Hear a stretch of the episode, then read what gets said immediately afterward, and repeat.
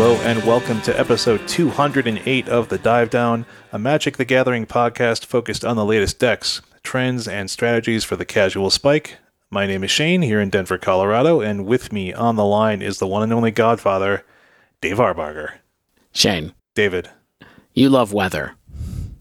it's, it's it's cold here, Dave. How is it in Chicago? It's seven here right now. It's cold. It's going to be like one tomorrow. Oh well, at least we're getting the warmth back because you know it's sort of you're always like a day behind, or yeah. So the uh, my car barely started today. I don't, I don't I keep my my normal car and then my Miata in the garage, and then my car lives out front. And man, I was kind of hoping it wouldn't start, then have an excuse to work from home, but I had to go into work. I have to go into work tomorrow when it's going to be one degree.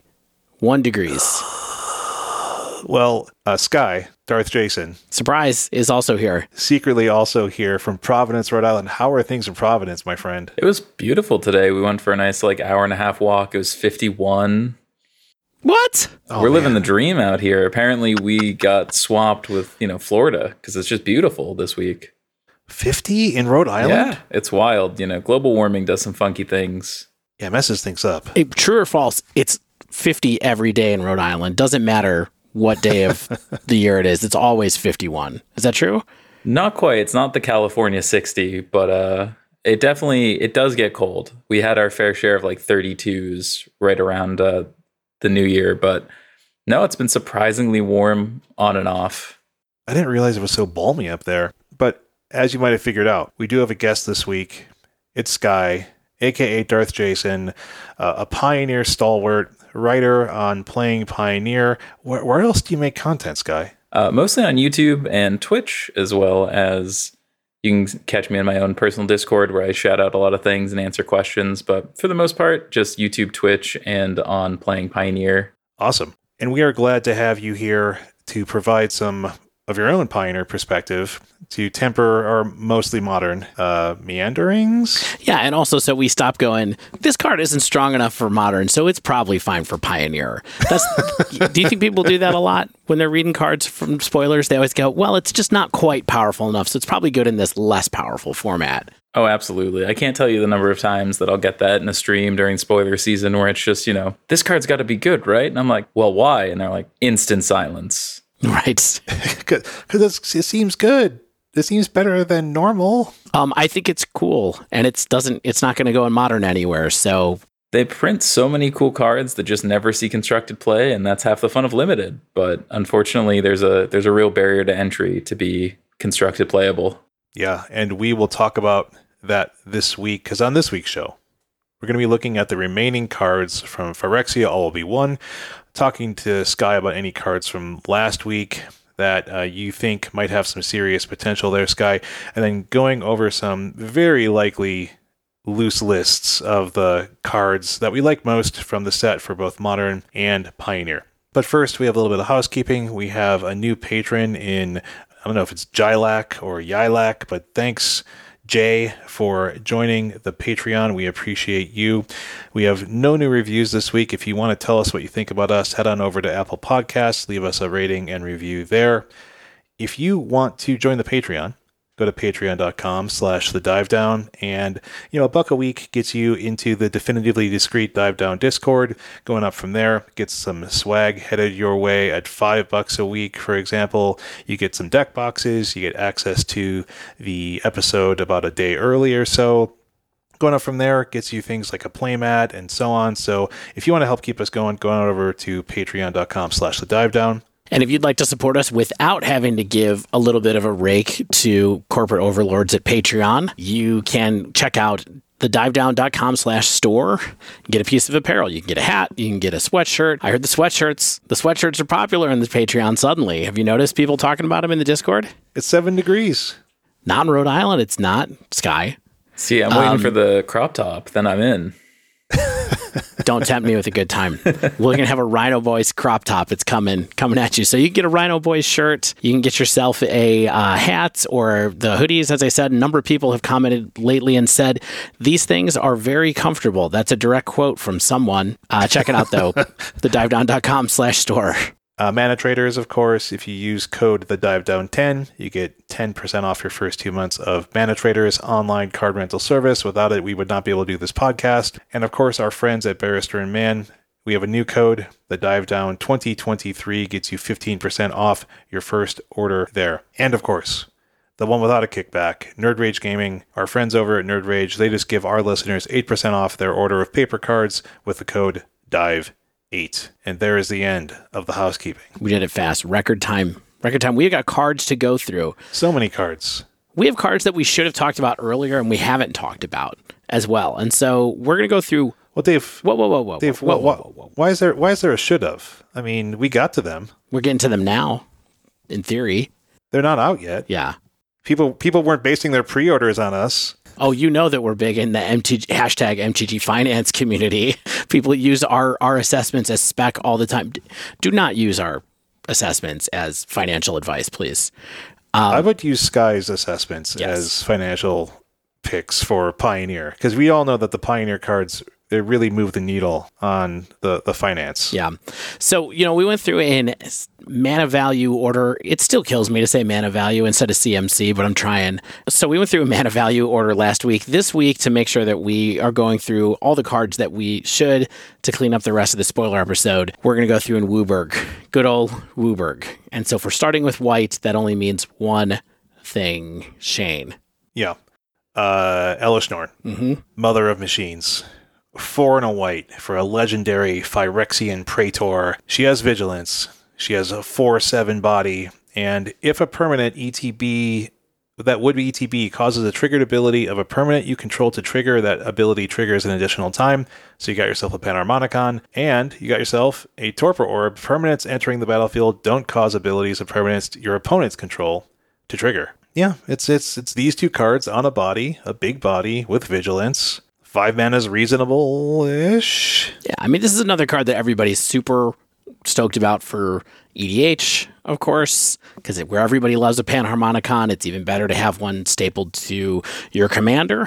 I, am assuming, yep. though I don't know much about it, but there's a hundred cards, Dave. That's how it works. Yeah, I mean, this card is cool. But does it go anywhere in Pioneer or Modern? The only thing I can think of is that you would maybe try this at the top of your curve in a soul herder list because I don't know, you want to flex and have everything trigger even more. Yeah, I mean, it it's just too expensive for me. I mean, I love everything about it from the perspective of 4-7's huge, vigilance is great, but it's just so killable. It has no protections, and it even awkwardly in some formats causes problems like with Kroxa Titan of Death's Hunger. All of a sudden you just have a two mana six six. Yeah. Like oops. Perfect. I mean, it's interesting that it's it's rare that maybe not so rare because the removal in Pioneer is definitely different than the removal in Modern, and I feel like very little besides like Terminate in Modern kills this. The Secret Sauce is is one of the best decks in the format, being Rakdos midrange just gets to play Dreadbore, which is pseudo Terminate. Yeah. And you have a, a, smattering of any number of Go for the Throat, Heartless Act, Infernal Grasp, all hit it. And then like I said, we have Hushbringer and Pioneer, which is a two mana Torpor Orb, and that doesn't see any play. So it's tough to to have a five mana Torpor Orb really stop what your opponent's doing. Whoa, whoa, whoa! No play. I was playing out of auras sometimes in the sideboard, occasionally. It did see sideboard auras play. That is the one place, but unfortunately, uh, since Lurrus got banned, auras took a bit of a hit. We've seen green white a little bit, but even yeah. so, it's it's fleeting. I have my fingers crossed for that because of my boy Skrelv but uh, we'll we'll see about that in the future. But yeah, I, I, I agree, and I think Shane, you forget that one of the most played cards in Modern is Leyline Binding, which has no problems with this card yeah. as well. Boo. So you know. I, Unplayable. This, this, is nothing. Let's let's move on to another giant white card. The Eternal Wanderer, four generic white white legendary planeswalker. I'm going to read all of this. No more than one creature can attack the Eternal Wanderer each combat plus one. Exile up to one target artifact or creature. Return that card to the battlefield under its owner's control at the beginning of that player's end step. Zero. Create a 2 2 white samurai creature token with double strike and minus four. For each player, choose a creature that player controls. Each player sacrifices all creatures they control not chosen. This way, loyalty five. This card kind of seems like a house to me, honestly.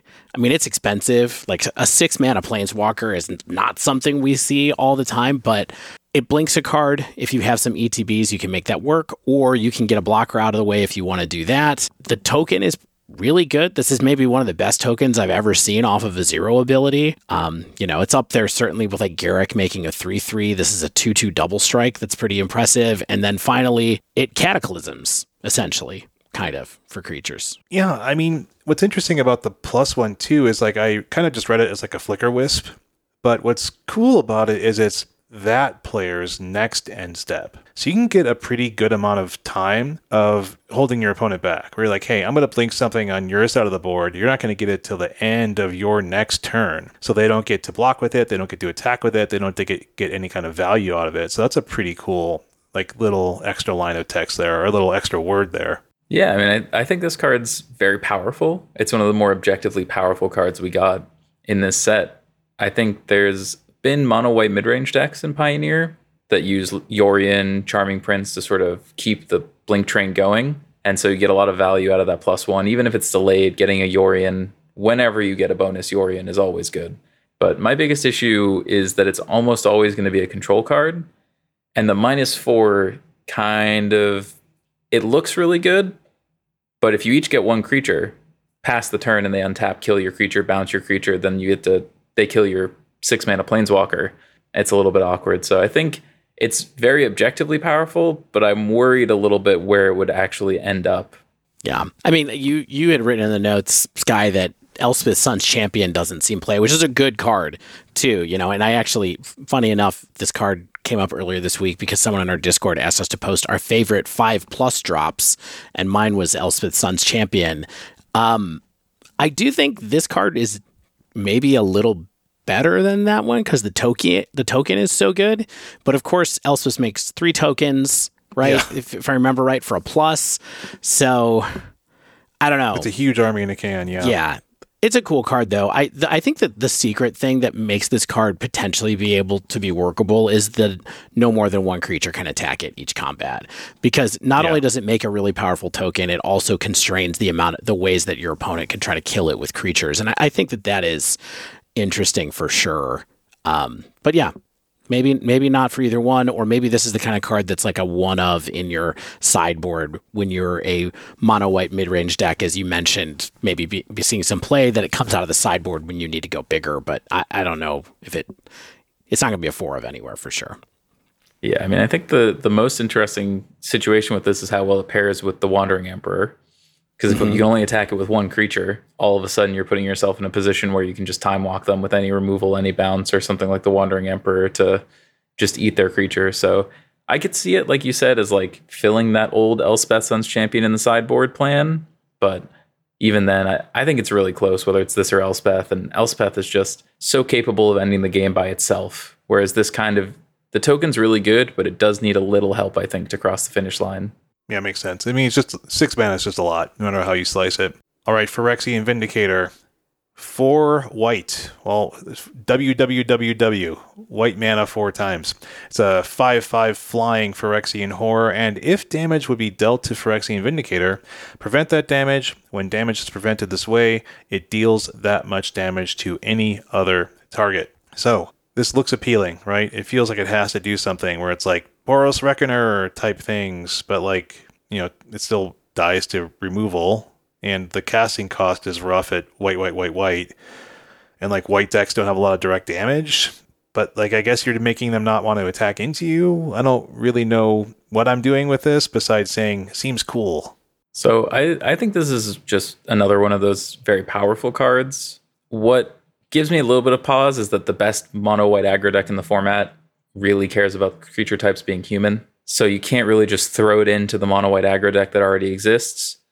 And then when you're looking at that Reckoner combo, if you want to get infinite life, you need to both give it indestructible and lifelink, which Reckoner got to do because of Izzet Charm, or not Izzet Charm, Boros Charm, and then Izzet Charm to deal itself damage, which were both red, and Bor- Reckoner had red as a splash. Whereas, like you said, mono white, tough to get direct damage.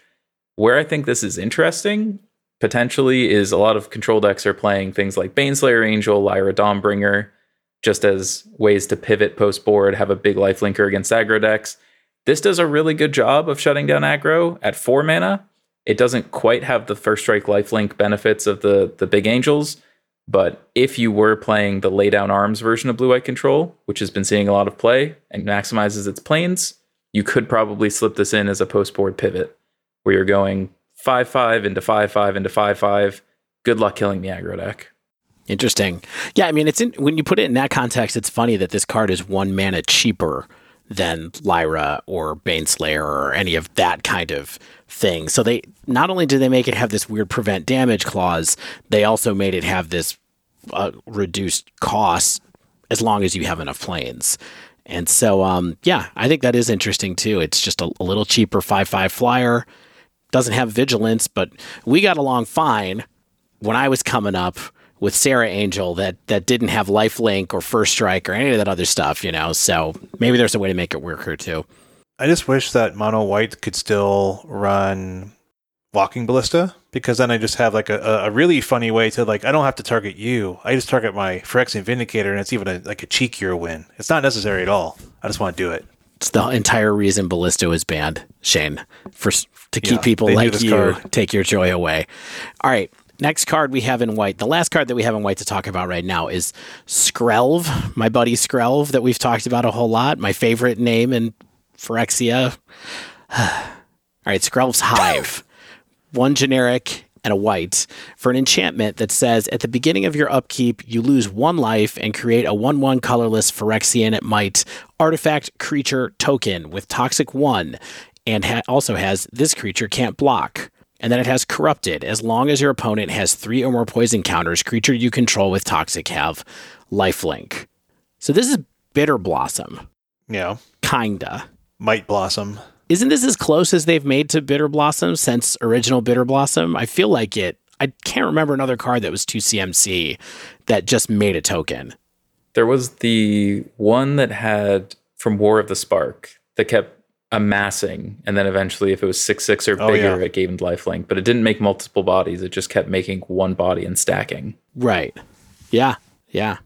But no, this has got to be the closest since they printed it that I can think of. Now, these tokens are a lot worse. They don't fly. But on the other hand, they're artifacts, which is cool. I mean, for me, I'm not really looking at this from the toxic perspective at all, though though I guess that there's probably some plan you can do there where you kill somebody with less damage off of these tokens. But it feels like a constant source of 1 1 artifacts for free could go somewhere. What do you think, Sky? I think the the best place you could probably consider this, like you said, is leaning into the fact that you're getting a bunch of free cheap artifacts every turn. I think that we've seen a Mardu sacrifice style deck before, which uses the Rakdos sacrifice base of things like Anvil of the Oni cult and uh, the cat oven combo to then you now just get a bunch of free tokens every turn. Makes it a lot easier to set up. If you sacrifice them, you net a damage on them. And once they get lifelink, it makes it a lot easier to keep racing any other aggro decks like you normally would with any of the cat combo cards. Yeah. Does it have Butcher the Horde in it though? If it's a Mardu sacrifice deck, what do you th- you don't have to answer that question. It's fine. It's fine. we can dream, Dave. We can dream. Yeah, we can. I was gonna say it's also interesting to see that we got the cycle of the Phyrexian horrors that become indestructible, and the black one cares a lot about sacrificing. And so that is another interesting wrinkle where if this went into a Mardu deck, you could see a couple other cards that came out in this set sort of pairing together to lift it up a little. We've seen Jund Sacrifice do well, so maybe Mardu Sacrifice can keep giving Rakdos Sacrifice a little bit more life. Yeah, I don't know about this one.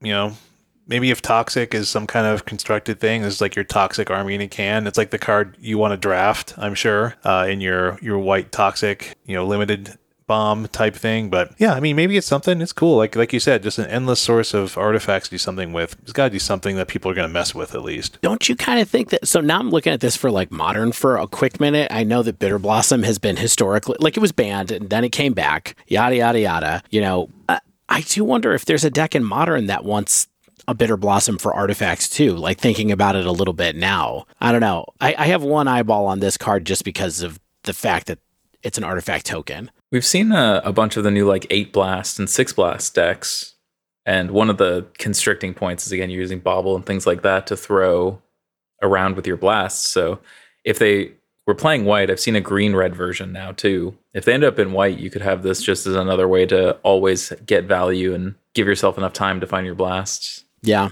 Yeah, absolutely. I don't know. It's so close to something. All right, but that's white. So close.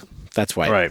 Blue should be a little bit more quick, I think. Um, Distorted Curiosity, two and a blue sorcery. Corrupted, the spell costs two generic less to cast if an opponent has three or more poison counters, so just a single blue mana. Draw two cards. Does this infect? Do you put this in your sideboard for like grindy games? Like again, this is pretending infect still really exists. One mana, draw two cards if you're like doing anything that you already want to be doing, but like the floor is pretty bad, right? Like I don't know. I am such a sucker for these divinations that become a single mana if you have the right conditions. Like I of one of one mind was one of my favorite cards in Ikoria that never quite got there. This is the same card. It's just for poison counters instead. I, I don't know. I, I feel like this is not at least in modern, I feel like this is not the card that's going to bring blue green infect back from the brink. Just because that card, I don't think that deck really wanted to devote any space to drawing cards, right? You, it's not trying to recover that way. I understand that it could be in the sideboard as a plan to go from there, but I think that I'd be much more interested in the Rot Priest version of whatever that deck is to give it a shot if we're going to go that way rather than having a divination in that style of deck. Yeah, I mean, I imagine the problem with infect even before was as struggling as the printing of Fury and Wrenn and Six. It it's just too hard to always keep your things alive. And luckily, you know, in Pioneer those cards don't exist, so we can maybe look at it through the lens of older Infect, where it was playable. And one of the first things I, I brewed up with the set was a toxic deck using blue green, sort of, you know, Sultai style. And the interesting thing about this card to me is that it just should always be turned on in like turn three or four, giving you a little bit extra fuel. But even so, if you're trying to rush the game, get it over, is this really giving you enough velocity to end the game, or is it just sort of drawing you into more cards because you've already struggled to close the game out? Yeah. I think it's a great question. I do think the thing that's interesting about this in context with Toxic instead of Infect is that you can't play pump spells in the toxic deck, right? So it's like, what am I going to do that's not creatures in that deck? So maybe one thing is really efficient card advantage, good access to good counters. You know, we probably won't talk about bring the ending, but that's the that's the mana leak s card that turns into a hard counter if they have uh, if they have corrupted. So I, I it seems like it could be a reasonable plan to go with. What what did the creature suite look like in that deck? Can I ask? Do you remember off the top of your head? Yeah, so I know we had four Rot Priest, four of the one one Death Touch Toxic uh, to pair with Fynn, the one three that is from Kaldheim. That whenever Right. a creature with Death Touch hits, they get two poison counters. So that's Right. three with the Toxic trigger as well. Ooh. Uh, and then we had a the two mana one one flyer with toxic, and the two mana two one flyer with toxic that you can buy back from your graveyard when you pro- uh, proliferate. For three, yeah. So that, that was kind How- of the angle we were looking at. Is do you go more proliferate, or do you play the eight corrupted cards, the counter spell and the divination, along with spell pierce and, and other protection spells? Play protect the queen, or do you play just efficient things that you can push through easier, and and then just once you have a few poison counters, proliferate. I think the proliferation version is a little too slow. If it is going to work, I think you have to go all in, protect the queen. And in that case, the corrupted cards are great because then that is actually counter spell and, and one mana draw two. But again, it just comes down to, I think, like you said, not being able to use pump spells and having to get in 10 times with your toxic one cards is the biggest hurdle. It's just hard to hit with 10 small creatures. And because they have toxic, they're all one ones and two ones. So they all fail the bone crusher test and they all get blocked by everything in the format.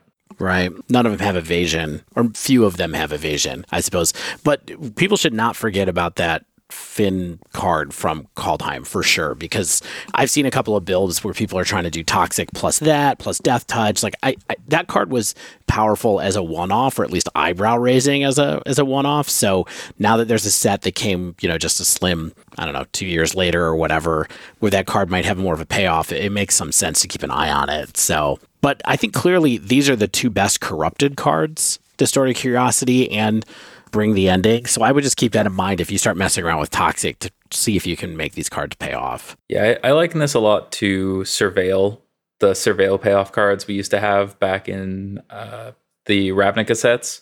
the payoffs all look great because you're already doing surveilling, you're Yeah. already giving them poison counters. The problem just became if you have too many of one and not enough of the other, you do nothing. And if you can't get that third poison counter, these cards look way worse. And that's a real real consideration as far as how you can build the decks. Can I offer up a good way to give your opponent poison counters? Ooh, what do you got? It's in, in our next in our next card, prologue to Phyresis, one in the blue instant. Each opponent gets a poison counter. Draw a card. Okay, does this infect or toxic? Probably not. But this is like two damage. Draw a card for one in the blue, which isn't like that bad. No, I mean I, I love the way you're looking at it of like the drawable card deal two damage. That was a really interesting way for me. And there's this and another card that pair well at two mana. It's an anticipate that proliferates for two mana. And those two cards to me were the first things I kind of looked like looked at for those non-combat damage ways to give infect. And I think you definitely have to put them in those toxic decks because, like I said, at some point you're going to get shut down on the battlefield. If you don't, you win anyway. But having these non-combat ways to give infect or poison counters is is very nice. And I think this is probably the best of them, but I'm not quite sure if you can fit quite enough non-creature spells to have this be more than just a nice burn spell off the top, more or less. For me, the way that I looked at this card, because it, it feels like this is a reasonable card on rate. Like when you read it, you're like, okay, it's an effect and I draw a card. There's not many cards where you get to just do two to draw a card, you know, like anticipate, like anticipate is not as good as impulse. Now we have impulse. So, you know, having any effect and tacking a card draw onto it for two is certainly kind of like something you want to pay attention to. When I was looking at this, I was wondering if you're like, is this the only card in your deck that gives somebody a poison counter or one of few and then you go f- hard into just proliferate and maybe the anticipate goes with it? I mean the card that i was looking at was from last week when we talked about Ichormoon Gauntlet, where it's like maybe you're playing Planeswalker Control, and instead of your kill condition being, oh, I'm going to attack you with Hall of the um, what the giants, Giants? or whatever. Yeah, or maybe it's both. You know, you fit this in because it's a cantrip, and you can go with a proliferate plan, or if you get later in the game, you can attack people with your land, just kill them the old-fashioned way. But I don't know. For some reason, for me, I was kind of like, maybe this is a way that we could go if we if we put together a Planeswalker control deck built around proliferate. Yeah, I would love to see what a shell looks like where this is sort of your setup card, your enabler, and then you just leverage powerful proliferate cards. I looked through a lot of the proliferate cards. Some of them are a little bit on the weaker side, but if you could fit in enough cards that weren't just below power level into your control deck, and I think Gauntlet is a really good one at being able to kind of fit that that perfect sweet spot of powerful enough to help your planeswalkers, but also the bonus proliferation could just kill them. Something like that with a, a turbo proliferate deck and the four mana flying three five. Uh, that if you proliferate, you proliferate twice. The uh, the Phyrexian horror. Uh, that card really could help you turbo somebody out if you went turn two, give you a counter, turn three, player gauntlet, and then go from there. Yeah. I don't know. It's an interest. It certainly was a card that I was like, this is cool, but we'll see if it turns into anything more than limited fodder, of course. I wish it targeted one of your creatures so that it worked with the Rot Priest. I don't know how it would target something, but It draws you something to a card hexproof. that targets your Rot Priest, Shane. yeah, let's do it. I love all. it. Sky, why don't you read this next one? I feel like this is this is your card. Sure. So we have Mind Splice Apparatus, which is three in the blue, artifact flash. At the beginning of your upkeep, put an oil counter on Mind Splice Apparatus. Instant sorceries cards you cast cost one less to cast for each oil counter on Mind Splice Apparatus. So the big thing with this one to me is, to quote Brian Gottlieb, freeze for me. I love cards that reduce cost. You want to look at the history of wilderness reclamation in standard and pioneer, even in modern. I've seen it pop up in the past. And then you look at fires of invention. This has a little bit more of a restriction. It can't just come down on four and, and be free, but you get to play it on your end step on four and then immediately get a counter on it. So to me, it's one of those cards that if you're playing a flash style deck, you just instantly start getting better value. And if you build your deck around instant sorceries, like we said, you play these cards like Prologue to Phyrexis, uh. My goodness, that is a, a word to pick out. That's a tough word. Yeah, if you're playing something like that, you're just drawing cards for one mana, giving. In fact, you can play impulses for one mana, and it continues to scale from there. I think the limitation on instant sorcery is the only thing that could be a little tough, but you also get the benefit of being able to prolif- proliferate the oil counters to rush the cost reduction effect. So you can start mm. playing Yeah. some very big things very early for much cheaper than you should.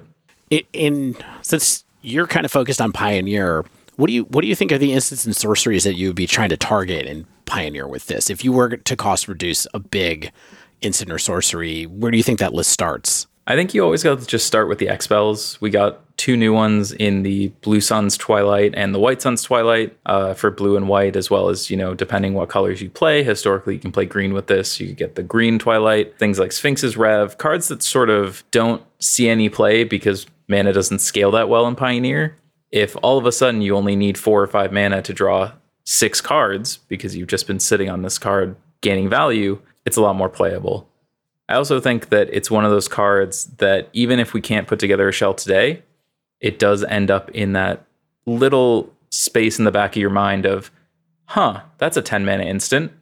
How cheap can I get that? Right. Mm. And it just, in Yeah. every set, there's just that, huh, well, that plays well with that. And those are dangerous once you start adding enough pieces. Yeah, here's your giant red mythic that nobody pays attention to that suddenly you're casting for three Yeah, or Hail, something. was it uh, just Hail of Torment Fire? yes. Just an instant kill with this after a few turns. Or just chaining together treasure cruises. also good. Hey, we can keep it simple. What's a good ancestral recall on the cheap?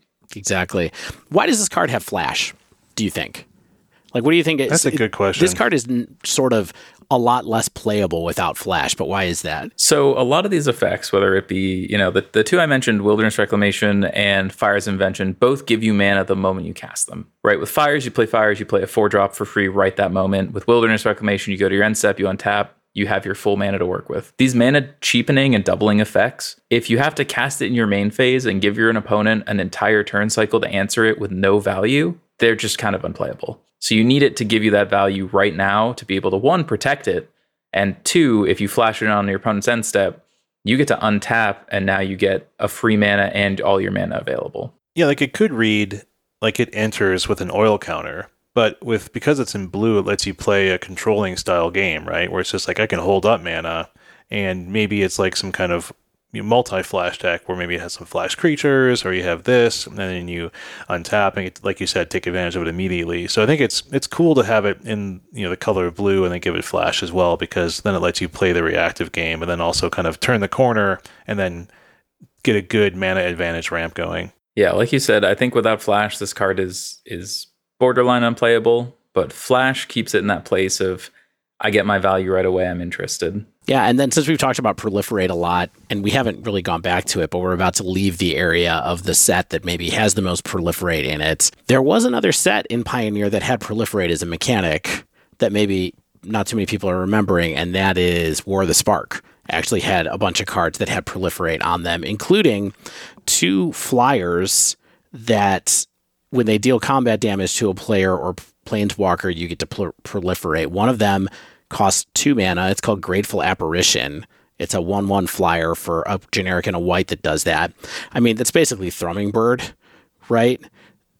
We actually got Thrummingbird in this set too. Correct. Yeah, we got Thrummingbird too, and then you have this one called Guildpact Informant that is a one-one that does the the exact same thing, uh, but it costs an extra generic mana because it is a fairy rogue and it's a blue card. And then we have Thrummingbird as well. So if you wanted to do some creature-based flying proliferate stuff, you, you probably could load up pretty heavy on those if you wanted to. There's even a card in War of the Spark called Contentious Plan that I forgot about. That the text is just a single generic and blue proliferate draw card. That's all it is. That's a weird one. Yeah, it's it fits perfectly in that you've now upgraded to give them a poison counter, but if you want to proliferate, you have that option already built in. There's uh, Yep. also two more creatures from that set. One is a 2 2 for two and a blue, that whenever you cast a non creature spell, you can proliferate. And the other one's a 3 2 for two and a green, that when landfall, proliferate. Hmm. And then you have Karn's Bastion, which is a colorless rare land that also can be four tap and proliferate. So these are a lot of sneaky options depending on how you want to build these decks with proliferate. There's a lot more tools than you'd expect coming into a set that seemed like it was the first one. But like you said, Where the Spark gave a lot of sneaky tools. Yeah, it's funny. These cards are, I think, better than many of the proliferate cards that are in this set. And so, yeah, it's good to remember for Pioneer. You know, I Flux Channeler in particular. That's the the two two that does when you do it with a non-creature spell. That can be pretty cool, especially for some of these oil cards later on. If there's something that give you a token when you put when you cast a non-creature spell, so it's sort of doubling down on those payoffs. You know, we're just brainstorming here. We're just talking here, but we're just talking.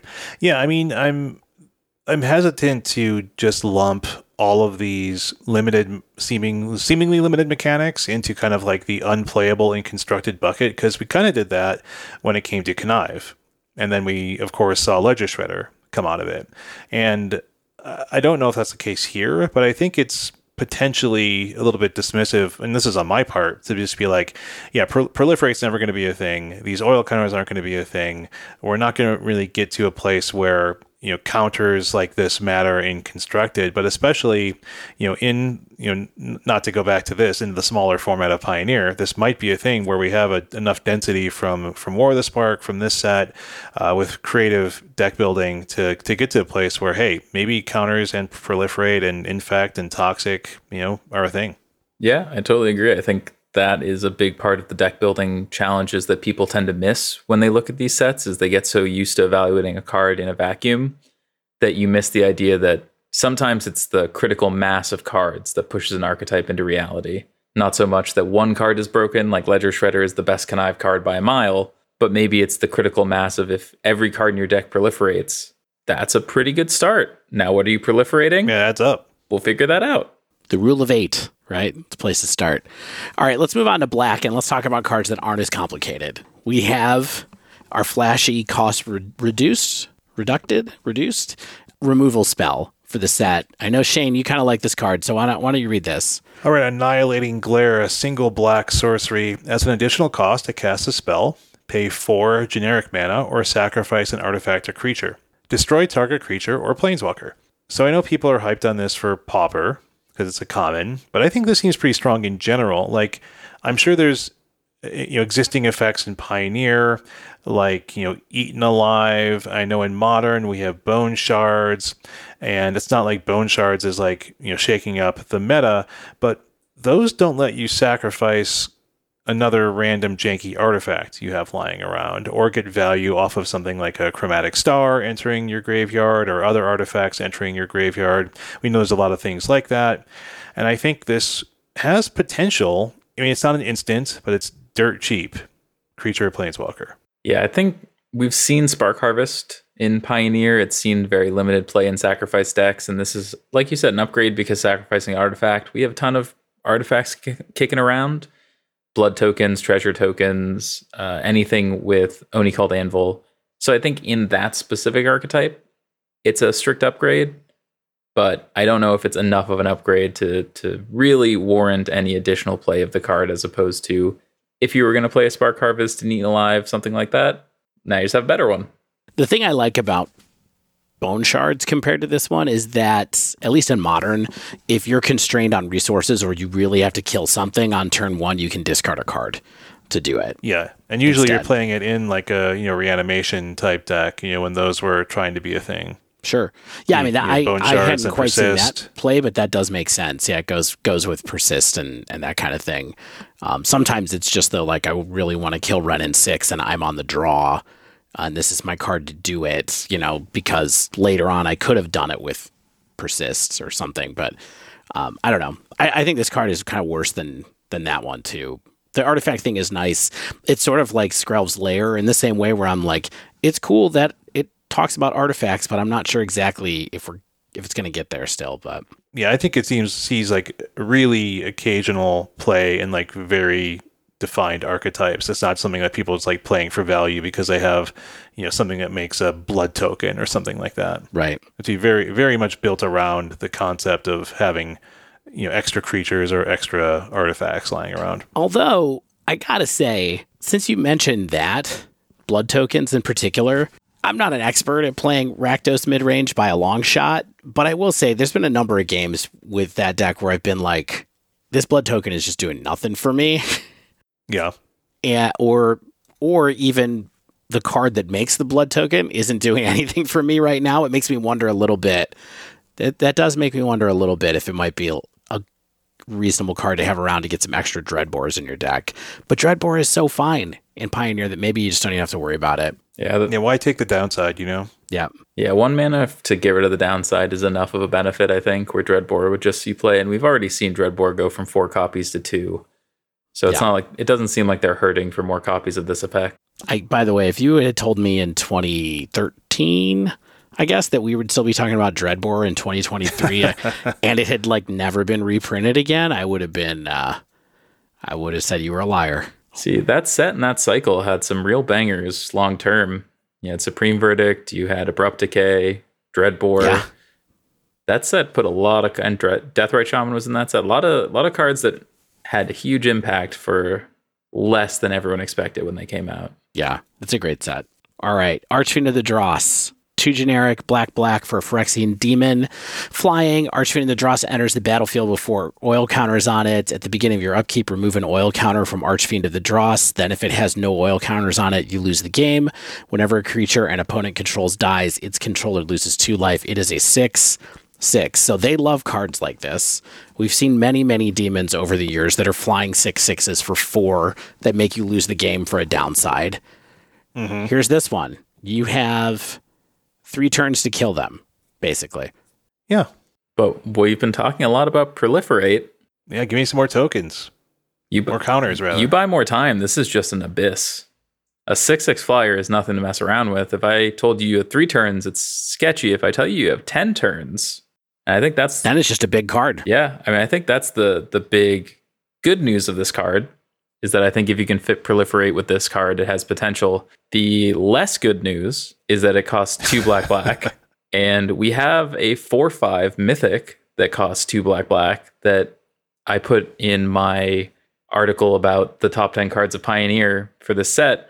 Sheoldred has just made all four drop black cards irrelevant because this is not better than Sheoldred, and you can't overload on fours, unfortunately. What if I told you that I continue that reading your notes in here, Sky, for which you wrote down, I completely forgot that Sheoldred was a four CMC card. I constantly in my brain think it's a five mana card, even after knowing that that's why it's so good. It's still I still can't get over the fact that it's four. At four mana, it's it's incredible. At five mana, I think it would even see some amount of play. But yeah, it is every once in a while you get that card that just invalidates one slot on the curve.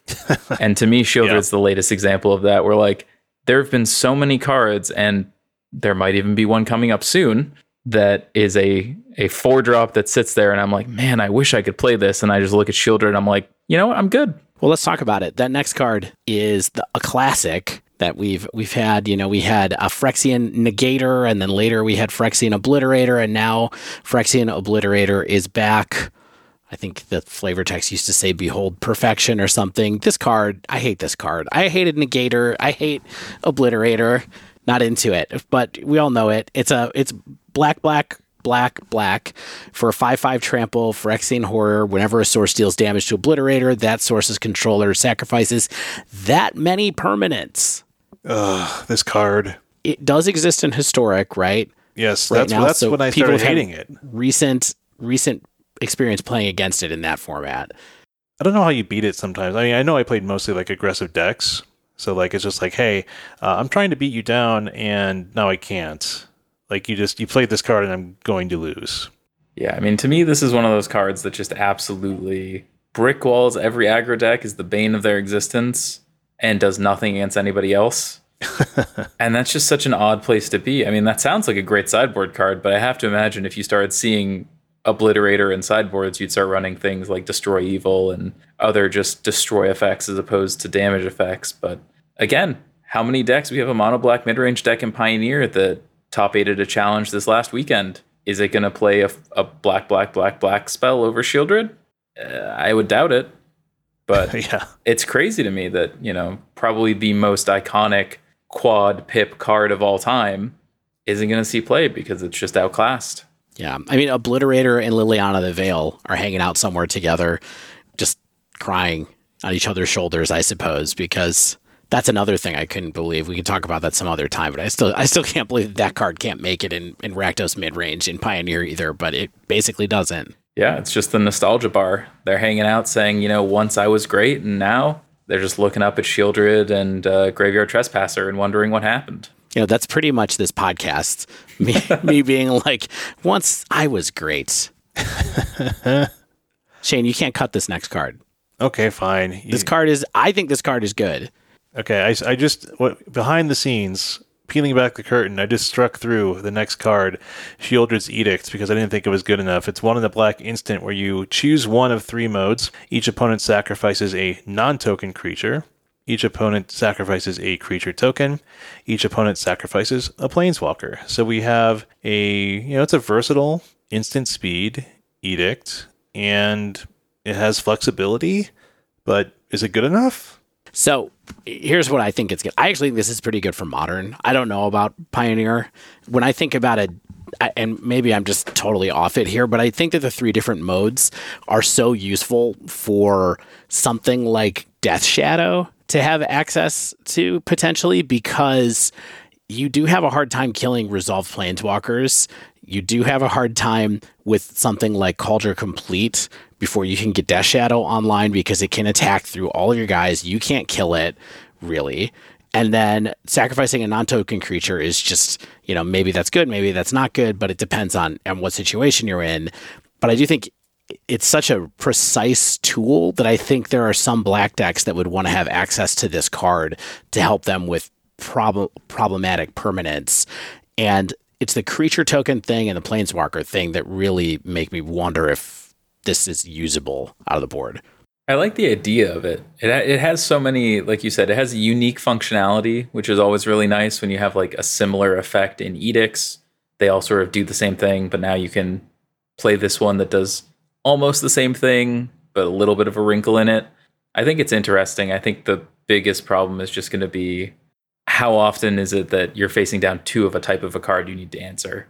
And anytime that happens, these effects are going to be very tough. So I think it's got that usability, like you said. Hitting an early planeswalker is great. Hitting a specific threat is really great. I just don't know if it adds up to a full card's worth of worth just because two mana sacrifice a permanent is always a little scary if they're able to manipulate the situation and play around it. Yeah.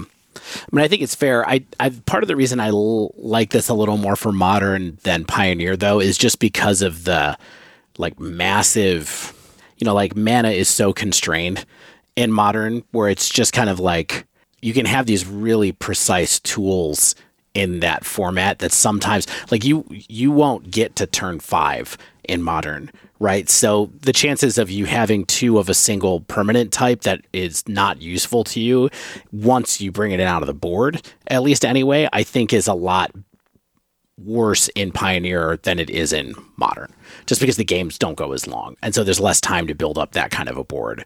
But That's fair. My my first thought on it is just like looking at something like Murktide, where they might just have a DRC and you're trying to hit their Murktide. yeah and things like that get a little awkward. But if you're sure. able to to customize the situation and, and deal with those other threats, it can really be effective. Dave, what is this one you've added since I've looked at the notes? So I added a different cost reducing removal spell, Rebel Okay. Salvo. Rebel Salvo deals five damage to target creature or planeswalker. That permanent loses indestructible until end of turn. Maybe just have Kaldra Compleat on the mind, but this is a card that I was looking at as something that you could play out of Hammer in potentially a new-ish kind of red white red white blue hammer build that kills Kaldra Compleat and also has reasonable utility against other cards and also gets planeswalkers which you don't have a ton of ways to kill in that deck but thoughts So my first thought kind of aligns with yours. We're like Hammer or Red White Stoneforge style decks, or we had the Fervent Champion equipment style decks all benefit from this. I think the the general game plan of this card was that it hits, I believe, all of the Phyrexians that gain indestructible. So that's sort of like the way to clear those off once they've used the activated abilities. And it has some other nice hits, like you said, Kaldra's a big one. Old school style Hazaret used to be another good one, things like that. But I think those style decks will get a lot of value out of it. I'm kind of looking at it as like without the affinity for equipment, how good is it? And three mana deal five, we've seen it see play before. But if we can always get that to two mana deal five, I'm a lot more interested. Yeah. I think for modern, this has to be one mana or two. I mean, it certainly has to be two. You really, really want it to be one. And you always have a chance out of hammer in particular that you're going to have a hammer plus something to be able to do. You have a hammer plus a Nettlecyst. You have hammer plus your Shadowspear. Um, you know, like you mentioned or kind of I think you were hinting towards it's harder in Pioneer because there's no stone there's no tutors. There's no equipment tutors and and you know, we have the best one ever in modern. So I I think that the applications are a little bit different there, but maybe if there becomes a really deep equipment deck with some of the other enablers that there are coming online for this set, maybe it becomes a little more interesting in Pioneer too. Yeah, I think the neatest part about it, on top of all the extra text, is that it can hit planeswalkers as well. So being able to clear out problematic planeswalkers is always an effect I want. And if I can kill your blocker or kill your planeswalker, I'm a lot more interested in it as an option. Yeah. I mean, remember, so Magmatic Sinkhole used to be a card in modern, right? Like, it used to be an, a good card you could run as a one or two of if you were a deck that didn't leverage Delve in another way. And this is a similar card with a similar with the exact same text on it, except for the indestructible thing. So I don't know. Maybe there's space for it to come back. All right. Next card on here is another red card that I liked, which is Furnace Punisher, two generic and a red for a Phyrexian Warrior. It's a 3 3 with Menace, and it says at the beginning of each player's upkeep, Furnace Punisher deals two damage to that player unless they control two or more basic lands. I just feel like this is a decent other option on Rampaging for Ferocidon. Like I know it doesn't have quite as much text on it as Ferocidon has, but also being able to punish decks that just are really greedy on basic lands is always attractive to me. Um, but it's not always the most amazing thing in the world, especially when you have Ferocidon in the format as well. Yeah, to me this this sits as a nice sideboard option. Ferocidon used to see plenty of play as a sideboard option when life gain decks were a problem. The biggest thing is just that we have a bunch of monocolored decks because of the presence of Nykthos and just making your mana clean in Pioneer. Mono white humans, mono blue spirits, mono black midrange, mono green devotion, and more make it so that you're almost never getting the trigger off this. But right. against a lot of the rest of the format, I think it'd be a good sideboard card where a 3 3 menace is already good stats. And if you're getting pings every few turns, it just adds up very quickly, especially in multiples. Yeah, I mean, out of like Rakdos, Phoenix, Lotus, you know, there is a good portion of the field that skimps on basics, but there are really powerful decks, especially right now between Monogreen Devotion and humans. Yeah, I don't know if this adds up to enough damage for the cost for me, but I think it's like, you know, maybe as a as a sideboard option in, in very certain red decks, why not? Man, Dave, you want you want ham on these red cards. All will be one three red red enchantment. Whenever you put one or more counters on a permanent or a player, all will be one deals that much damage to target opponent, creature an opponent controls, or planeswalker an opponent controls. Yeah, so this card is weird when you read it, but the reason that I put it on the list is just there are three different infinite combos with this card in modern right now. That just if you get this into play with one of these other permanents, uh, you just kill your opponent so one of them is Quest for Pure Flame, one is Talent of Talon of Pain, and the other one is War Elemental. They're all things that when you do damage to an opponent, they get a counter on them, which means if you have them in play with all you will be one, then that counter going on Quest for Pure Flame, for example, will then trigger all will be one, which will then trigger Quest for Pure Flame, and they'll go back and forth and kill your opponent immediately. So I, I don't think there's like a real must do with this, but this is going to be something that your friends that are really into brewing or certain content people that are really into brewing, like Evert, are going to try to figure out how to do some fun with. Uh, so keep an eye out for that. But um, yeah, just an interesting card that it, it makes these infinite loops. Yeah, I mean, I think my my word for word comment looking through this was, I can't wait to see what Spike brews with this, but I'm not sure we have the tools in Pioneer. I'm not sure we have the tools in modern. Like, how are you going to search up Talon of Pain to go with your all will be one that you ramp into? I'm sure there's something, but we'll see. All right, let's go on to green. All right, green. Cankerbloom. One in the green for a Phyrexian fungus. 3 2. Pay one generic mana, sacrifice it. Choose one. You destroy target artifact, destroy target enchantment, or proliferates. So this is likely, this is a pretty simple one. It's likely better than Outland Liberator in Yawgmoth sideboards because proliferating can be really awesome in that deck. Like I'm not like a Yogg player, but I don't think you're winning a lot like flipping your Liberator, but I think you are getting a good number of games where proliferate buys you a lot of value. And that's that. That's my summary of this card. There's probably more. I mean, it's like a thrashing Brontodon type thing. It's a, you know, it's an Outland Liberator type thing, but uh, it, it does a lot for a little, I think. Yeah, I mean we've seen cards like this in you know in white we had Cathar Commando that started seeing a little play in various formats, and this is just one of those staple effects I think they want to get in a couple different colors of a three power creature for two mana that just has a bunch of relevant abilities. And naturalize and proliferate, both great.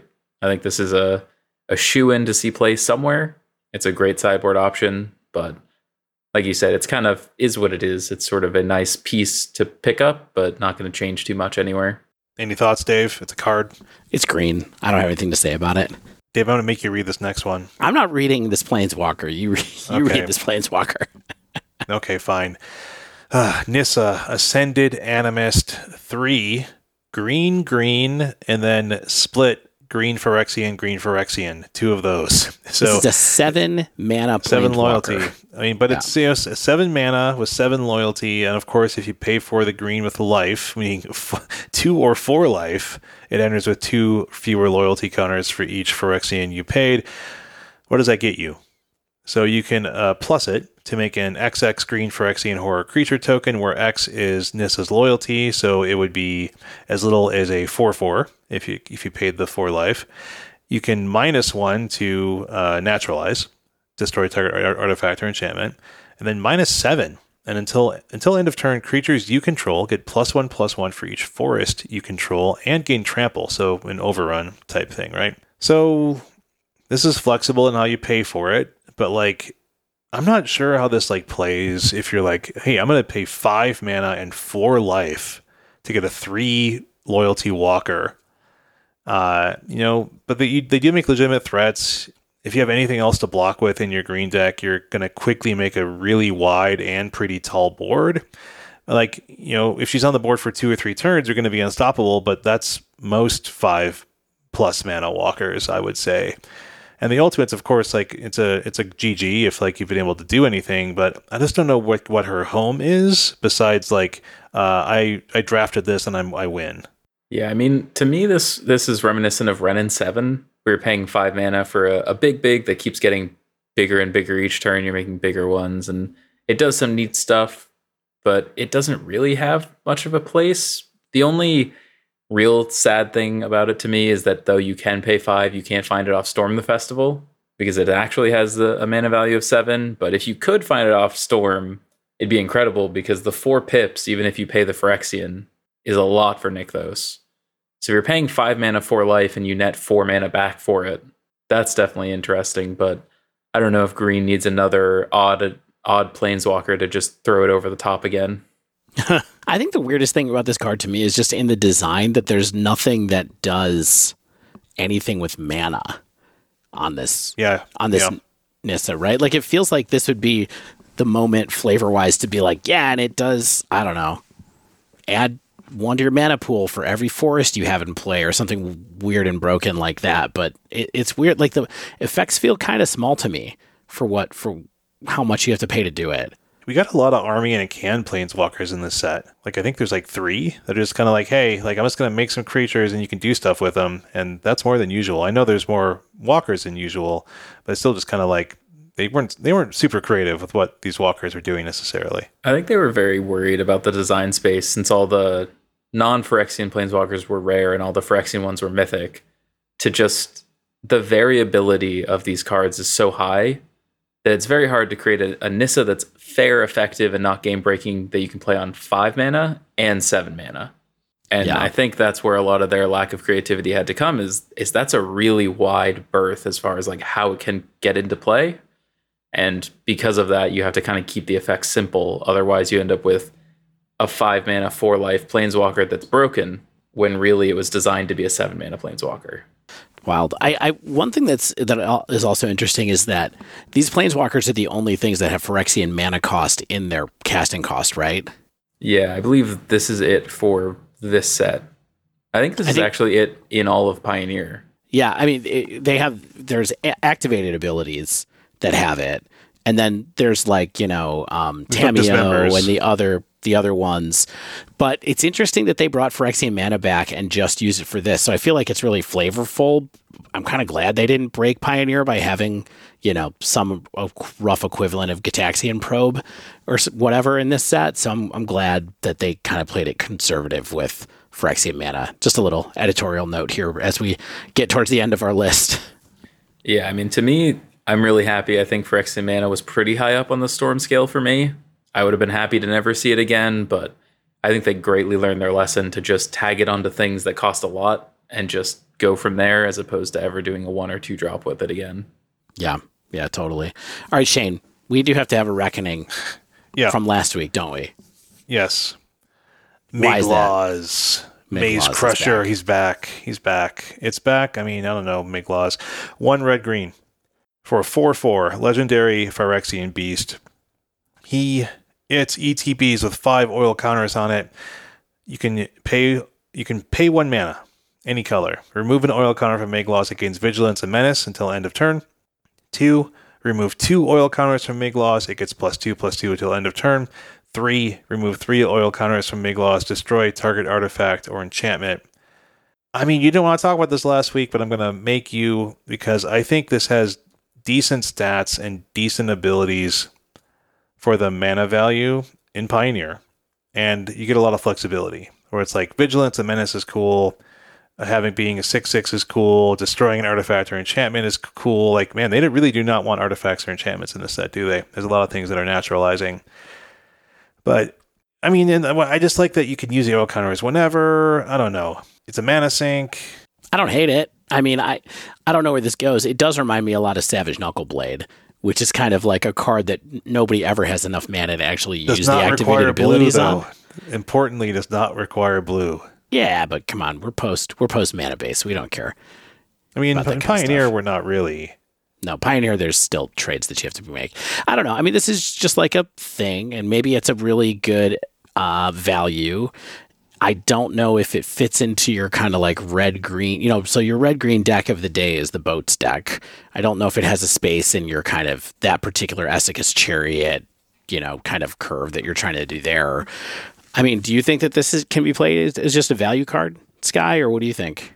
They've played a two mana three three value card before in a similar slot where it's just like overrate and green and red, so you play it and it has some value. I think this is similar because it can crew chariot, it can crew sky sovereign. It does have some neat effects. So I think if it was going to have a home, it'd be vehicles as like a one of or maybe a, a two of to try and just like get a four four on three mana is just great. But you already have Lovestruck Beast, which is a better three mana play. Yeah, Love But- Struck Beast is absurd. Yeah, I think you know. I, I hate to say it. I think this is kind of we have Savage Knuckleblade at home. I, I think running out of oil counters with this card is going to be the saddest thing you've ever seen. And s- at least with Knuckleblade, you could just keep pumping it. Yeah, you're right. This is it's probably just like you know, like you said, it's sort of like a, a bucket, and it quickly empties, and you just have a bucket. Yeah, although I will say, Frank Karsten did post a turn four non combat kill with this deck, with this card this morning. That was pretty interesting. Shane, I don't know if you saw it, but it hmm. involves the land that has two oil counters on it. So it takes a hand of the land that has two oil counters on it, two of those, two Copperline Gorges, a Filigree Sylex, a Migloz, and the Solphim. Was Solphim the red one? Mayhem Dominus. And so what you do with that is you play your you play your Phyrexian oil card, then you drop a Copperline Gorge, I guess.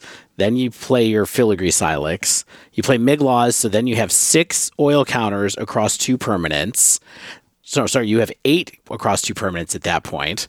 And then you play Solphim, and you'll have 10 counters across two permanents with the Solphim in play. You can tap your Filigree Sylex to do 20 damage to somebody. Love it. All new Phyrexian, or uh, all Phyrexian, all will be one cards. Can't wait to have that sealed pool. Yeah, exactly. look look for that at an LGS coming to you. All right, so those are our cards. Not too many bangers on this this round. I feel like I feel like these were all cards that I was excited to read, and then we got into talking about it, and I was like, "Yeah, I don't know about these."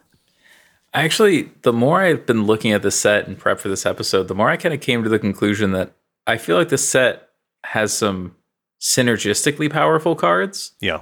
but it's missing the like objectively powerful cards. The ones like the Okos, the Uros, the Omnas, where you kind of look at them and you go, oh, that's going somewhere. Like power level, that's just good enough. These cards are all like interesting and they fill roles. Nothing that really jumps out and just says, like, I need to buy four of this card tomorrow and it's going in every deck. Yeah, I mean, that's a really good point because it's like I think there's a Uh, you know we're going into our top list next, and I think there's some cool cards there, but they're all like things that you're going to build, try to build around, or maybe upgrade existing strategies, or like they have a shot in certain existing archetypes that like maybe they make it better, but we have to test to find out. There's like one card that I think I'm really curious in that we'll get to later that I think like you could make an entire new deck around or part of like an entirely new deck, but we'll see about that. Here's my suggestion. I would love to hear since we talked about this a lot last week, Yeah. Shane. I would love to hear Sky's Yes. list top five, top whatever number of cards from the set that you're thinking about, and then I'd just love to let, like let's just talk a little bit about Pioneer, and then maybe Shane and I can kind of fill in with whatever doesn't get picked up from our own personal list of bad cards that we're interested in. Sure, sounds good to me. Uh, I did cheat a little on top five, Yeah, and top I threw. We all all do. the We all Yeah. do. Yeah. I threw all the fast lands in together. I, I feel like this every set that we get really awesome lands. It's sort of just like we can we can put them off in the corner. We all know they're good. We all know they're go they'll go in decks, but they don't need to take up too much time. But this is really important for Pioneer, right? Yeah, we we saw how good a deck like Atarka Red was as soon as Karplusan Forest got printed, and Angels got a big upgrade with Brushland. We're still at that part of Pioneer's development where mana is generally good, but in two color aggressive decks, it's actively worse than everything else. And this kind of sews this up. This is like the last thing we were missing. We have now the, you know, all of our check lands, all of our shock lands, all of our fast lands, and all of our pain lands. So you should be able to build a cohesive two mana aggressive mana base. Yeah, and even the slow lands from the last trip through Innistrad are pretty pretty good too at filling in that kind of make sure you have good mana through your entire game as well. The you know the mirror image of the fast lands here, so it does feel like huge bump up for pioneers. Is there is there any deck that you think benefits from this the most, or do you think it's just aggro decks are going to be using these and that's it? Do you think there's anything that was limiting, So- really being limited here? I think the biggest thing is is two or three color aggro decks, ones that want to be playing one, two, and three drops. You almost couldn't play those before. Uh, I think back to the times of like in standards, there have been Mardu vehicles that was you know an all in aggro deck. These kind of decks just weren't playable without something like Blackleaf Cliffs. But really, where you're going to see the benefit is going to be in things like Atarka Red. Any green red deck gets a huge boost because of just how good Copperline Gorge is in these early aggressive decks. Darkslick Shores is the one that's probably going to have the least impact for most of the time because It always is. Blue Black Womp womp. doesn't want to play one and two drops. It's sad, but Yeah. it is Yeah. what it is. Uh, the green white uh, thicket, Razorverge Thicket, also going to be very good. It enables a lot of decks that like green white auras that we talked about, like green white, basically green white or Naya anything. Picked up huge benefit because that was a big place you were missing, especially because if you want to play eight mana dorks, you have to max out on your green sources on turn one, and not having a green white fast land really hurt those decks. Yeah, that's awesome. My dark horse here is that I wonder a little bit if people are going to go harder into Azorius Spirits now that they have uh, Sea Chrome, Seachrome Coast. Chrome Coast uh, available to them, but we will see. I actually think it's a different Azorius deck that's going to pick up more from that, and that's going to be Soldiers, Ooh. which we've been Ooh, seeing yeah. do really well in Standard, and it even saw a little bit of success, a couple of prelim three ones and four O's here and there. I think that's another one of those decks that desperately needed a turn one untap land that could be both blue or white. Another one, right? Because they have the one from Brothers War that's blue white. There's That's only for Soldiers. yeah. Right, exactly. So this one can help you fill in everything else. Cool. All right, what's next on your mind? So next up for me, uh, do you want to go five to one or one to five? Whatever, whatever you want to do. We'll, we'll build you some like tension. you like suspense? Yeah. All right. So, so for me, number five was Jace the Perfected Mind. To me, this was an interesting card. Uh, not sure if your readers or your listeners are familiar with it. Do you want me to read it as well? I will read it real quick. Here, I have the text in front of me. Uh, it's two generic, a blue, and a Phyrexian for a five loyalty planeswalker, plus one until your next turn. Up to one target gets minus three, minus oh, so it bubbles somebody. Minus two is target player mills three cards. Then, if a graveyard has 20 or more cards in it, you draw three cards, otherwise, draw a card. And then minus X is target player mills three times X cards. So there's a couple different generally just powerful effects here stapled together that kind of seem like they might not go together. But the bubble effect is great at slowing down opponents, which is, you know, standard blue stuff. Your Jace just wants to buy you more time. But the real key to me is the minus. The self mill, you can target yourself, which helps you maintain a bigger graveyard. There's a couple decks that really like that. Specifically, we've seen a Thassa's Oracle Dimir deck that's sort of inverterless inverter, using things like Dark Bargain, Treasure Cruise, Deadly Dispute to just churn through your deck before you win. And I think that the self mill being attached to a Visions of the Beyond is a very powerful effect on your Planeswalker. Just being able to repeatedly draw a card, maybe get a couple extra cards, and the self mill really helps you out with your treasure cruises. And the mill 15, it's one of those things where, again, self mill 15 for four mana is worth a lot when you're playing stuff like Dredgeless Dredge, when you're playing anything that cares about filling your graveyard. And these Thassa's Oracle decks now can just have another bargain that can kill 15 cards at a time. It's interesting. We did not talk about this at all last week in the context of milling yourself.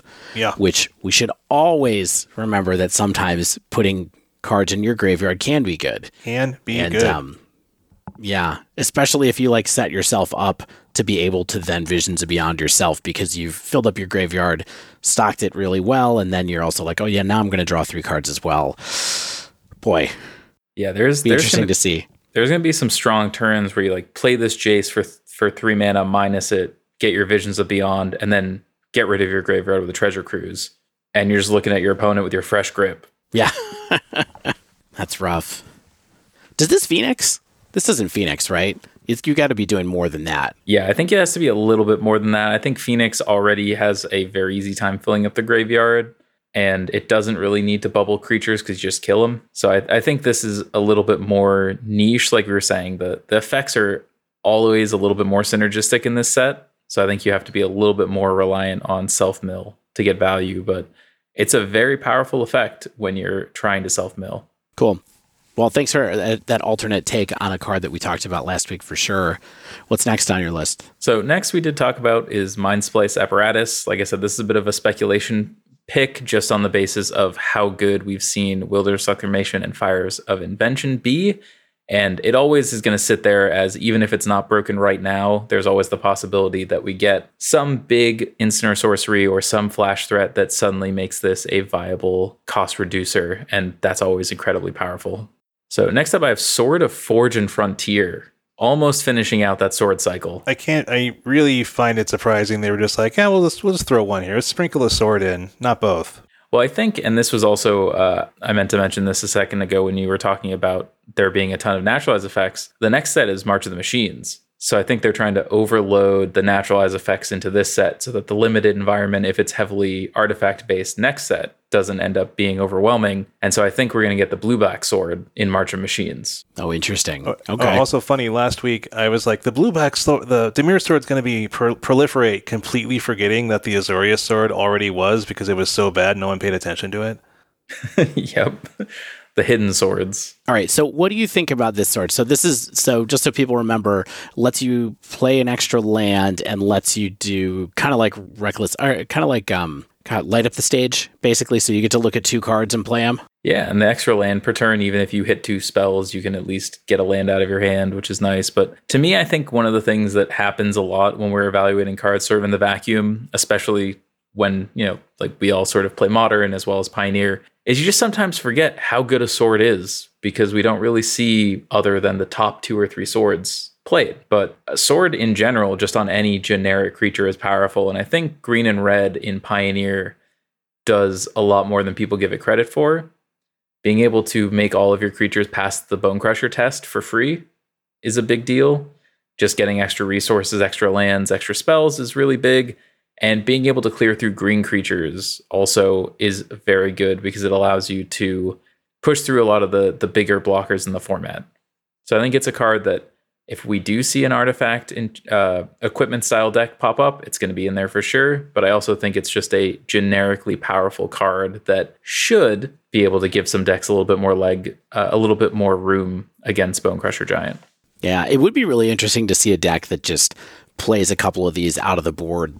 You know, like just because it's a good card. Like mono white humans, it's like, oh, I'm just going to have this. So when I play against green decks, I'm just going to bring it in because it's good. Or if I randomly go up against mono red aggro, I'm just going to play it because it's good. Like that would be pretty interesting to see. We've never quite seen a sword do have that pattern because we're all so used to it being played with Stoneforge Mystic. Yeah, I mean, I, I think a deck like Mono Blue Spirits or Bant Spirits could really get away with doing something like that, where you just go, well, people are going to board in Rending Volley against me. So how about I just give my creature pro red? It's now huge for a flyer. And right. now I get to just draw into extra spells and keep up more mana. Yep. Totally makes sense. Yeah, I like the sword. Don't undersell the sword. I think the sword's good. I think it's like a tier two sword. And I mean in in Pioneer, it's what the only sword we've got, right? Yeah, it's it's the one and only. It's the best sword we have, in fact. All right, what's next on your list? So next is one that's pretty much purely for modern, at least so far as I've seen, and that's Mycosynth Gardens. I think you talked about it last week, but Amulet probably in love with this card. It does a lot to be able to give you excess amulets as well as force a lot of removal spells earlier and more often. I think that anytime you can have an effect like this that just gives you an opportunity to, like you said, rule of eight something, Amulet is one of the few cards we don't have a rule of eight for in a powerful combo S deck. So now you can sort of do that in your deck. And since it's a land, it's easy to tutor up in your Titan deck. Yep. And we're just, we're rule of 12ing it really since we have uh, Urza Saga as well available for us. So we can, we can get them lots of different ways now. Uh, yeah, I am preparing myself mentally for a little resurgence in Titan once this set comes out, especially on Magic Online, where I think people are just going to be trying to trying to make it work, seeing if it works, testing it a lot that first those first couple of weeks. Yeah, it's the same thing we saw when Saga got printed. You'd see a ton of food decks, a lot of interesting decks, and then four Saga Titan decks because, you know, if you get a good land, you might as well throw it in the land deck. Makes sense. Magic is easy sometimes. And what's number one? What's the, what's your most excited card? So when I talked about cards being not particularly overtly powerful, this to me is kind of like the only exception. That's Tyvar Jubilant Brawler. Yes. So for me, Tyvar, it is begging to break something. It's a three mana planeswalker, which we already have tons of examples of being the most pushed point you can realistically get in Pioneer as well as in Standard. It already helps pay for itself because your mana dorks can be untapped with its plus one. If you play mana dorks after you play Tyvar, they can tap immediately. And then we just have tons of really good activated abilities. Even before we get to the last ability, things like Fiend Artisan, things like Priest of the Forgotten Gods. Like these cards that just break in half when you start to get to do them multiple times a turn. How about Vannifar? We were I was talking about this with some friends. The combo is already in Pioneer. Now you just get to have it be a little bit easier to execute. So Yeah. I think it's one of those cards that again, really powerful, and then when you get to the minus where you're just reanimating things, we were talking about Deathrite Shaman. You want to talk about a card that doesn't see any play anywhere. Tyvar allows it to come in and be instant instantly able to activate. If you're playing something in a self mill shell, you have lands in there, so you can have it be a mana dork or just shoot fireball people or gain life. Like there's so many ways that Tyvar does powerful things, and that's even before you get to like the elves deck. Mm-hmm. Right where it seems like it should just go no brainer, of course. Yeah. Oh yeah. Well, even if you know when you're in modern, you have even higher power level of elves. But even in Pioneer, we have Circle of Druid Dreams, which taps to make mana for each creature you control. Well, now you get to tap it immediately, or you get to tap it twice. And you want to talk about having a lot of mana? That's that thing gets out of control fast. I mean, I, I like Tyvar as well. Like I, I'm really hyped about it, and I think one of the things that people complained about during the Heliod Ballista combo days of Pioneer was that essentially at any time you could just win. You know, is, is if you had the ability to get an extra counter on Ballista and you know after turn four and stuff like that, like you just had to be live in fear of Ballista Heliod combo. And Tyvar does something similar, you know, in the somewhat fragile or, you know, really fragile right now, you know, the old devoted druid combo type strategies in modern. And with Tyvar on the battlefield, if it sticks around at all and it's on the battlefield, you're just like, crap. Like, I can't tap out. I am uh, just living in fear of a devoted druid hitting the battlefield, or even if I do remove it and I don't remove Tyvar, they just get it back out of the graveyard and they're doing it again the next turn. And that's just a, puts a lot of fear into people and creates so much false tempo, to quote Jerry Thompson, uh, in in your gameplay that you can do a lot while they're avoiding your combo, and you're just kind of getting value in other ways. And I think Tyvar is just a really rad card. I think it, it's a real winner, and I really like the overall design because, like you said, it's not three mana absurd; it's three mana build around me. Yeah, I think Tyvar to me is head and shoulders above everything else in the set. I think it's got so many combos in Modern and Pioneer that are both clean instant win combos as well as just value combos. And I can't stress enough how good a card like Teferi, Hero of Dominaria, is because you get mana back. Tyvar gets to do the same thing where you just untap your dork that you used to cast it. Turn one, play a dork. Turn two, play Tyvar, untap it, play another dork, and you're off to the races. Yeah. Yeah. The more I look at this card, the more I think that it's pro- the best card in the set. I think that it, you know, it's at the top of my list as well. It's not the card that necessarily I'm I'm personally the most excited to play unless it makes Vannifar good. Then get at me. All right. Shane, do you have anything you wanted to bring up from sure that we haven't just talked about now, or what? What else? What couple of things are you on your list? Well, venerated Rotpriest I think is is sure. just it's probably my it's the card I'm most interested in seeing what it does, and it's not just because like hey I'm like some you know old school infect main. I think it's just like it's an interesting card with some really fragile combos, and it gives some new options back to those traditional infect strategies with like the infect reach. I think people are going to brew up some interesting ideas that can kill really quick really quickly without any you know disruption but i think also provide like some grindiness and just some interesting concepts that will make people be like hey what can i do with this to finish my opponent off quickly? So i think that's pretty fun. Uh, i like nahiri the unforgiving. You know we talked a lot about this card last week. Oh i was going to say just before we move on to nahiri i know do we have any chain of smog type effects for Rot Priest, sort of the you cast this card, you can just keep targeting things over and over again and just instant kill them. I mean, the biggest one is Ground Rift. That's the one that people play with in modern and with Niv Magus Elemental and stuff like that. That's probably the closest. It's a single mana storm that targets to give something can't block this turn. Yeah, basically. If, so that if yeah. you can get something like that going with Rot Priest, it's it's you know like when we got Witherbloom Apprentice for legacy that that all of a sudden i think brings it to a new level but i like that card a lot just as is. But if you can find that card if that card exists and somewhere someone's played edh for enough years they know what that card is that could break something. Yeah. Yeah.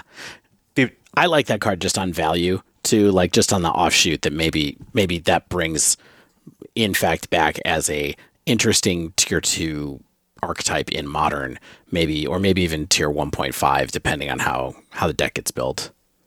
Nahiri the Unforgiving, I was, you know, just getting into that. I think Dave, you also are into this card. We talked a lot about this last week. I think everything we said there still stands for me. The fact that the recursion ability, even though it's uh, for a single turn, is just a zero uh, planeswalker loyalty ability. That's just wild. Like I don't think she's busted. But I think there's some fun and cool applications, and she can generate a lot of value. And much like Tyvar, just because you took care of one Stoneforge Mystic doesn't mean you're going to get rid of the next one, and and you get that back out of the graveyard. So I think there's some cool things to do with Nahiri that people will do. I don't know if it's going to like prove itself as a as a mainstay in any format, but you know I like the I like the design. Yep, No, that's on my list too. I, I like this card a lot. Somebody pointed out to me that the plus one is actually a form of protection Yeah.